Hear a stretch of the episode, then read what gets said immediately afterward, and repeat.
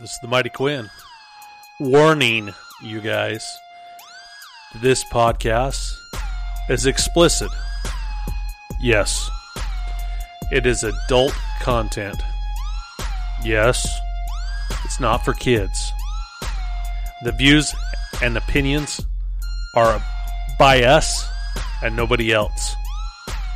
So, if you're looking for something without adult content, I suggest you go somewhere else.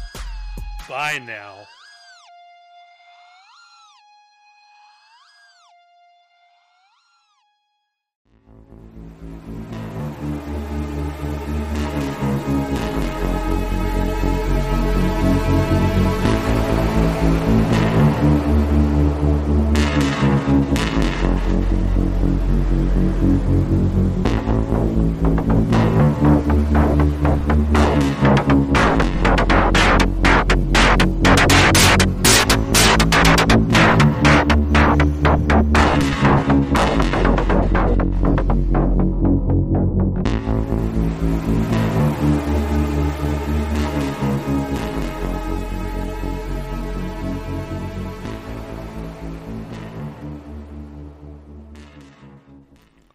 Welcome to the show. I'm your host, the Mighty Quinn, and welcome to Uinta Basement. Yes, we're out here in the armpit of Utah, the northeastern side of the state. We're out here where nobody goes. We're out here in nowhere land. Yes. Um, this is a solo episode. I'm out here uh, solo podcasting by myself, getting my voice out there. Thank you for being with me. This will be uh, episode number 18, brought to you uh, by yours truly. yeah, yeah, yeah, yeah, yeah. Uh, yeah, the northeastern part of Utah. Yeah, we're out here um, in the oil field, where times are still set back. Main Street still looks like 1950. Um, yeah, we still have uh, cowboys that wear uh, denim pants, white T-shirts, and still sing Jimmy Dean songs. I'm more of a Hank Williams kind of person myself. Um, if I'm going to listen to country, because my bucket's got a hole in it and I can't buy no beer. ah, yeah. But uh, no, this uh, town is uh, based upon its ups and downs of the oil field. Um, when it's good, it's good. This place is wall to wall traffic with one ton vehicles, uh, water trucks, semis, oil crude haulers, and whatnot. But it sounds like to me that eventually we are going to get a railway into here. It sounds like that they're spending money now and getting this so it's engineered and the engineers are going through all the paperwork and finding the correct path from Soldier Summit in that area which is towards Price and they're going to move it all the way through Vernal. So, you know, that is going to be healthy for our economy. It's going to be good job growth for other industries other than the oil field. I support the oil field 100%. It uh, is my income that comes to my home and lets me live the life that I like living and traveling and whatnot. Uh, this is good. Um, now I'm 45 years old, and I project by the time they do lay tracks, I'm going to be, it'll be 10 years from now. That's my projection on this. Um, I don't see it proceeding really quick, but it is going to be good for my kids and my grandchildren. And to make this area grow, growth is important. I know we live in a small community and we, we don't want to get into the city as much, but I mean, I've heard all kinds of names like Cityit, down there with those guys that are dumb. No, I've I've lived on both sides of that plane, and you guys know that. You know, I mean, uh, I grew up in Salt Lake until I was ten years old, so and have family there. I'm not going to knock it. I love going out to the city and having a good time. There's so many options, but I like sitting here. Hell, I get to podcast twice a week. I get to edit twice a week, and not many people get to do this. Um, this is my laid back. This is uh, uh, therapy to me, I guess. Uh, getting out here and talking. But back to the the economy, you know, I mean, growth is important for us, and we don't need to be stuck in 1950 anymore. You know, I mean, if you want to go back in time and live without plumbing and have an outhouse in your backyard, so be it. You know, I rough it every day. We have an outhouse at work, but majority of the time I'm not even near an outhouse. I have to dig a hole, I have to run, I have to jump out of the truck at any given time, and guess what? There is no trees. This is life. This is life as an oil field worker. but I have grown to enjoy it and try to share the memories of it. You know, uh, working construction, working oil field, they're pretty similar. And the guys all have their own trades, their own crafts up their sleeve, and they like to share their input. And that's a lot of reason why I put Cody um, with me was because he also is a co oil field uh, worker out here.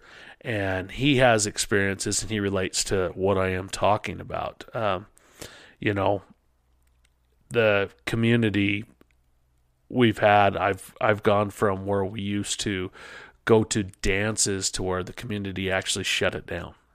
It's like the old footloose days. And that's why I talk about it being 1950s out here. Um, change is good. A good upgrade out here would be great. Um, nobody's even investing in buying restaurants or putting up new establishments. They go to food trucks now. And I mean, I've seen this on the Discovery Channel. Food food truck wars and, and whatnot. But the newest thing that they do have out here, and I suggest that people get out and check it out, and I might laugh and chuckle, but I hear that they've cleared a great big campsite out by the Skinwalker Ranch now. And it's full of ATV rides, night night rides, and uh, it just borders the fence to where you can look in and get your thrills, I guess. Hey, this would have been a great place to go when I was a teenager for a great makeout spot. Sorry, kids out there in Nowhereland. Yep. But uh, uh, I think Stacy Scott owns the property and he purchased this uh, for tourism. And that puts you Uinta Basin on the map other than the dinosaurs and the brew house. Um, the brewery over in Vernal's killer, killer food, gourmet food, gourmet food, and then they uh, go over. I think they they're partners with what they call the brew house, and those guys they uh, have a really good lunch, a really good dinner, and good beers, and that's located in Main Street on Vernal. So those are some of the neat draws to this community, but we also are famous for the Uintas. And the Uintas are a locked in uh, treasure. There's something that, uh, oh, there's so many stones unturned and things that you find. I am an avid avid hunter that gets out and hikes and gets into the backcountry. And I'm totally shocked by some of the things that I do see. You know, we have been on pack trips that we've pulled up pull tab beers in the lake. Old 1980s pull tabs. Still fresh. And you know what? I drank the son of a bitch. we passed that sucker around the campfire. How nostalgic is that? And we probably sang some old Creedence Clearwater while we were doing so, but uh, it was an awesome time. But if you want to get out and see the Uintas, there's plenty of trails and hikes. And pretty much every canyon will have a trail that will take you up on the Highline Trail. And the Highline Trail is something that runs the whole length of the Uintas. And I want to say it's like 50 something miles. I mean, if you're a diehard, that's the way to go. Um, Kings Peak, that's part of the UN, Uintas, the tallest peak in Utah. Um, I have been there. Beautiful country, wonderful country. You couldn't. Uh, it's breathtaking, and the bull moose uh, that you see while you're up there, I we didn't go a day without seeing any a moose. And and and granted, I've been hunting in the last week, and I bet you I've seen a total of six moose in just one week. So that that's a pretty good deal, you know. I mean, the population's coming back up on it. Uh, I think the uh, Fish and Wildlife Service opened it up to uh, cow moose hunts, and I think they probably shouldn't have done that, and it was a mistake. And we dropped off of our population of moose, and I don't know what their philosophy is on that. I wish that they would educate us and say, you know what, we're having problems with them in farmer land or they're being a nuisance here and there. But they don't go public with what is going on. So we assume, which makes an ass out of you and me, uh, that we know what's going on. And they assume that uh, we'll just sit back and figure it out. But they've done the same thing with their control permits for elk hunt. So you can buy. Uh, it used to be over the counter. It's all online now. A general season, uh, general elk tag, which is any legal weapon, and and you could purchase them, and they they used to give like thirty thousand of them a year, and at one time we had elk here. Majority of our elk has moved down into farmers' fields, which has became private. And that is a big uh a big money making deal deal too, but the thing is is a farmer's not going to let you come on his property and go out there and hunt without you paying him. So he keeps the elk down there and he ends up getting his crops demolished. And so he calls the DWR. Well, the DWR has been acting on it, and they've been setting up uh, tripods in fields, and they are killing off the elk themselves because of a nuisance. I have no idea where the meat goes, and you guys could educate me on that. I would love to know where the meat goes because I'm missing out on my elk meat. I used to go every year hunt and, and and get myself an elk every year. We had meat in the freezer every year. Anymore, it's dry. I put my time in. I put my money in. You know, where's the money pooling with the DWR? I'm not sure. So when you have unlimited tags that they uh, sell this year, where does that all go into? Why aren't we building our herd instead of cutting them down or trying to move the herd into areas that need the population? I don't know. That's just a question that I'm I'm getting out there and asking because I hear people's frustration and I'm out here uh, publicly talking on a podcast episode. And I think that you know it needs to be expressed. We need to get out to these meetings and we need to talk uh, amongst hunters and clarify why we're putting in for something that we're not seeing. I guarantee the harvest rate's pretty poor, and I guarantee that their harvest surveys this year are going to be pretty poor as well. So, yeah, get with me on my email. It's uh, eskimo.cole at gmail.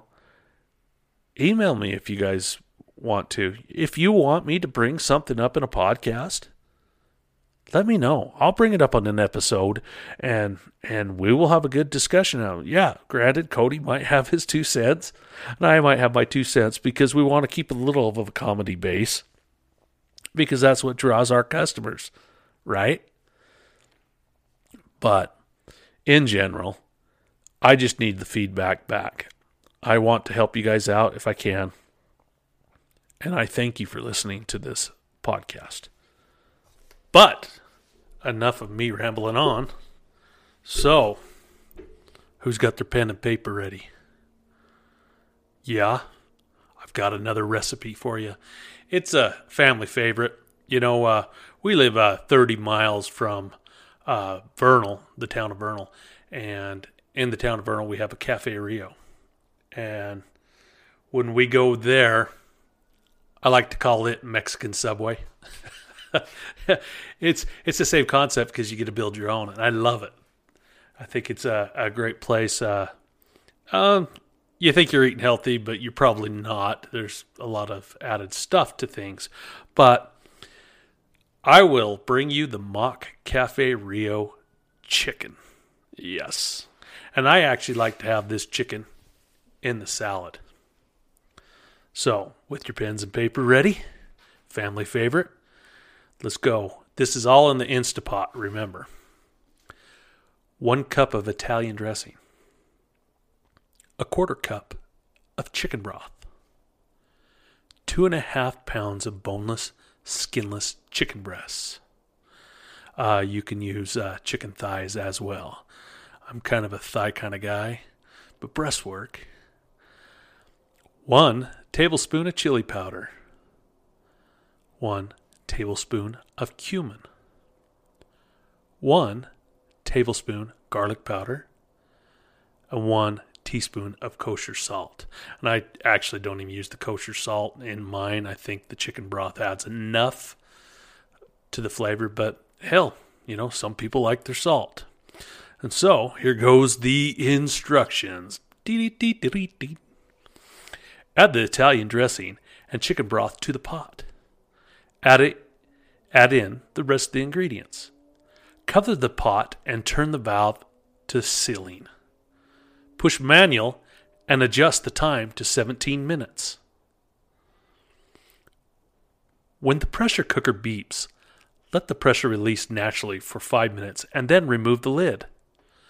Transfer the chicken to a cutting board and shred and then add the chicken back into the juices inside the Instapot. Stir and then serve the chicken. You may need to salt and pepper it for the taste. And guess what? I also have a bonus feature. Yes, a bonus feature. Do you know that house recipe secret sauce they've got? Secret, secret, secret. I've got a secret, secret, secret. I've got a secret. All right. This is my yes must have Cafe Rio house dressing. Pens and paper ready. One cup of mayo. One half cup milk. A quarter cup of green salsa, and I use the Hernandez brand in the uh, the Mexican food aisle. One clove of garlic one fresh bunch of cilantro. And, you know, you can put in more or less. It just depends how much you like your cilantro. I like the good tang to it. Then, two tablespoons of lime juice and one to three jalapenos, depending on how hot you want. I, as a cl- crowd pleaser at my house, I just put in one. I don't go overboard because then if it's too hot, it's not worth it but add three quarters of a packet of ranch. And I use the buttermilk ranch, just the little packets that you use for your dips or your dressings. That is perfect for it. Throw that shit all in the blender, mix it around to eternity. Yes. there you have. I chill it I put it in the fridge. I keep it for about a week, and you know we might have it on some leftovers. You know, put some beans rice on a tortilla, and cover it with cheese, warm it up real well, and then voila, there's your uh, Cafe Rio salad. You know, crowd pleaser at my house, definitely. So with uh, the big 31st, the Hallows Eve, the Halloween is coming up. Um, yeah, I think I could probably share a story with you guys.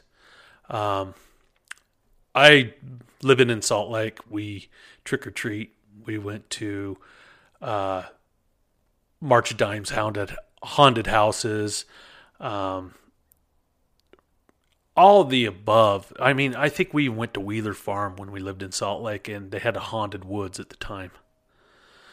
We all grabbed our trick or treating bags and, and we trick or treated around the neighborhoods and filled them up and brought them home and then went and filled them up. I mean, it was the 80s were a blast for trick or treating, you know, and it seemed like everybody was friendly and everybody had their door open and their lights on, you know, yards decorated, whatnot. Um, we have changed, we've evolved quite a bit. Um, but picture me in fifth grade coming from Salt Lake and we came out here to the basin and went to Myton Elementary. Now, my parents had a, a rough time selling their house in Salt Lake. Um, it was a different time, and so they started me in school when I was 10 years old out here, and then turned around and brought us back. So I, I came to live in Myton because my grandparents lived there on a 80 acre farm and we were going to establish a new life. So with that me with me rambling on about that portion of it, I want to tell you about Myton Elementary. Yep, home of the Tigers. So coming to school, we were able to do just like they did in Salt Lake they had a little parade, uh, let you show your costumes. You couldn't have face masks. It, uh, you know, it was kind of comical to see the small little town. I mean, we didn't have a lot of kids in that elementary school, but they didn't trick or treat in Myton. And it was the oddest thing. We actually had a carnival, a school carnival, and they handed candy out by the handfuls while you were there and all the kids would dress up, and this just kept the kids all in one place, as well as they do trunk or treat in Roosevelt, and they all walk down Main Street, and all the the community gets together, the businesses, and they hand out candy during the daylight, so kids are not on the streets anymore. Because apparently, it became unsafe for us to be on the streets by ourselves. We'd get into mischief. Yeah, Imagine that with me. So I went to this carnival, and I would tell you what, being a very poor community, there was many, many individuals that just dressed up as the opposite sex. I thought was hilarious. Here I'm going as Dracula, like for the fourth time in a row. But no, we uh, we went in and, and checked this out, and it was like uh, a good, fun-filled evening back at school again. So after year after year, I begged my mom to go back to the city so that we could have some real Thanksgivings. About the time I was about 14, we were heading down to Myton's Carnival, and I had a group of friends with me. And on the way to Myton from my parents' house, there's a cemetery. And that cemetery is an old cemetery. There's no grass even in it. They have lots of headstones. My mom thought she'd pull over and tell us some ghost stories. And she went through all these ghost stories and everything, got us all psyched up. And she said, okay, let's all get out and walk around the cemetery and we can hold hands, we can we can you know, do whatever. But I think it'd be fun just to walk around the cemetery at dark and say, you did it on Halloween. Well, yeah, 14 years old, we all decide that we're going to. So we walk away from the car, and we probably got a good hundred yards. And my mom snuck out on us. She went back to the vehicle and she locked the doors. And as she locked the door, she rolled the window down and said, They're after me! They're after me! we panicked and started running. And we went back to the car. My mom locked the doors and just laughed at us. And we didn't know what to do. We thought something was chasing us. It scared the hell out of us. So that was my Halloween for uh, Myton. Um, I also attended a, a, a, haunted house there in Myton at the old mill that they live in now. You know, times have changed quite a bit. Uh, yeah, I think that year we I was Freddy Krueger. Yeah. I had the whole setup. The claw, the face mask, the full face mask and everything, yeah. I'm your worst nightmare, bitch. yeah. Fun stuff in the big town of Myton. Um I uh actually want to uh, give a shout out to a company that's uh, on the outskirts of Utah, and it's uh, Christie's Liquor in in Dinosaur, Colorado. Um, they have a Facebook page. You guys should get on it and check it out. Um, it's Christie's Liquors, and yeah, they. Uh, I think the owner of it actually is from Neola, and so they like the support. They put out an ad every week, and maybe some of you guys don't drink or not, but they have some really cool, fun stuff over there. You can get some lottery tickets while you're there. um, another shout out to uh, um, JR Detailing. Yeah, old uh, Jade and fam, they are uh, they put together a really good detailing uh, place, and Nope, he's not sponsoring me. I just noticed that he was a good friend, and I figured that I would give him the benefit of the doubt, give him a shout out, and hopefully his business doesn't fall because of this podcast. yep, shout out Jade. Yep, Jade Christofferson. Yep, like the actor. All right, well, uh, I got enough rambling on going, and I got the dogs barking in the background. It's something that they're upset about. So, um, if you need to get a hold of us, uh, Uinta Basement uh, podcast on Facebook or eskimo.cole at gmail.com and find us on IG and other platforms here. So, this is episode 18. It's the short clip, the solo quit clip with the mighty Quinn, and I am out.